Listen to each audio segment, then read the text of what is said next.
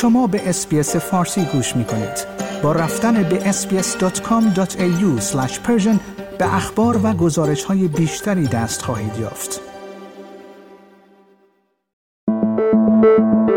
خورشت تکنولوژی خورشت تکنولوژی یک پادکست هفتگی به زبان فارسی از رادیو SBS فارسی است. پادکستی که در آن از گجت ها یا ابزار تکنولوژیکی جدید گرفته تا نوآوری های جدید در جهان فناوری و یا حتی ویدیوها و اخبار داغ در شبکه های اجتماعی می‌پردازیم.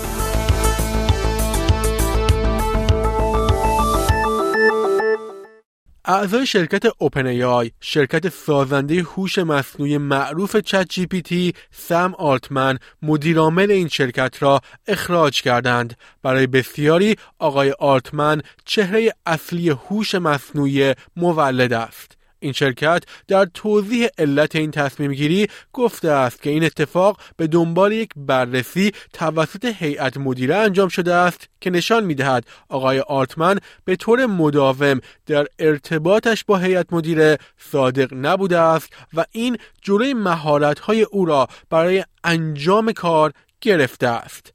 در همین میان رویترز به نقل از یک منبع آگاه از احتمال بازگشت قریب الوقوع آقای آلتمن به این شرکت خبر داده است گفته می شود او سرمایه گذاری در یک هوش مصنوعی جدید را در نظر دارد منابع دیگر هم گفتند که سرمایه گذاران اوپن ای آی از جمله بزرگترین آنها یعنی مایکروسافت هیئت مدیره را برای بازگشت آقای آرتمن تحت فشار قرار دادند.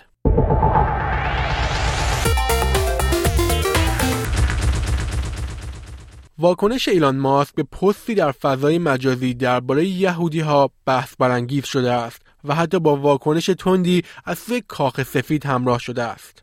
آقای ماسک پستی که در آن فردی یهودی ها را به ضعیف کردن غرب با حمایت از مهاجرت متهم کرده را حقیقت واقعی خوانده بود. به گزارش الجزیره در واکنش به این اتفاق کاخ سفید آقای ماسک را به تبلیغ یک تئوری توطعه ضد یهودی زننده در پلتفرم خودش متهم کرد.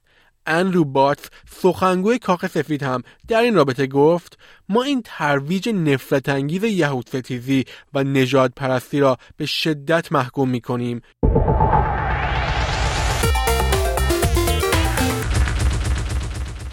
به گزارش گاردین فضاپیمای بدون خدمه Starship SpaceX که برای حمل فضانوردان به ماه و فراتر از آن ساخته شده بود برای اولین بار در روز شنبه به فضا رسید اما دقایقی بعد از کار افتاد این دومین آزمایش Starship بود در صورت موفقیت موشک باید با سفری 90 دقیقه‌ای دور کره زمین در اقیانوس آرام در نزدیکی هاوایی فرود می آمد.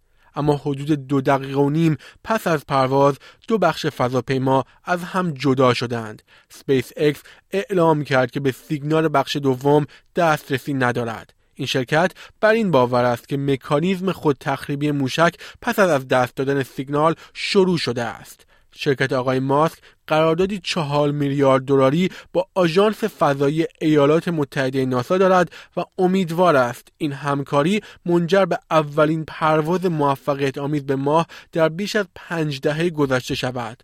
ماسک آرزوهای گسترده تری برای موشک های این شرکت دارد و می‌گوید که می‌خواهد در نهایت انسانها را با موشک های قابل استفاده مجدد به مریخ بفرستد.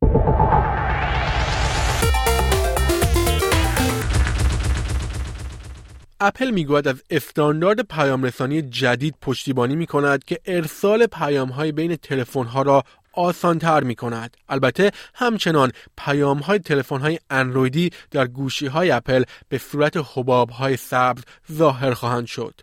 این شرکت گفت که از سال 2024 استاندارد پیام رسانی جدید RCS را در آیفون و دستگاه های iOS استفاده می کند. RCS استانداردی است که به منظور تسهیل تبادل پیام برای تلفن‌های موجود در سیستم های مختلف طراحی شده است. فاینانشال تایمز در اوایل نوامبر گزارش داد که گوگل و سایر شرکت ها در نامه‌ای به کمیسیون اروپا خواستند که iMessage اپل یک سرویس اصلی معرفی کند که باید بتواند با رقبایی مانند واتساپ تبادل اطلاعات داشته باشد.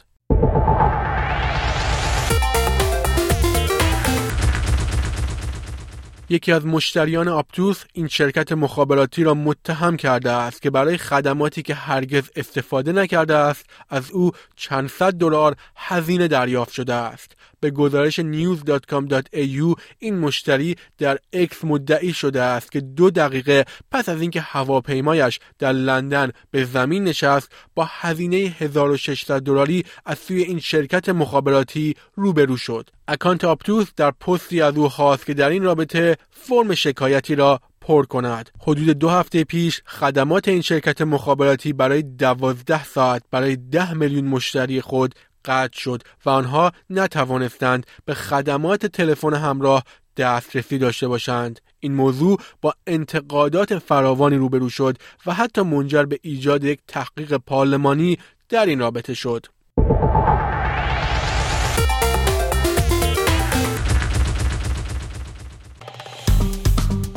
like، share، comment اسپیس فارسی را در فیسبوک دنبال کنید.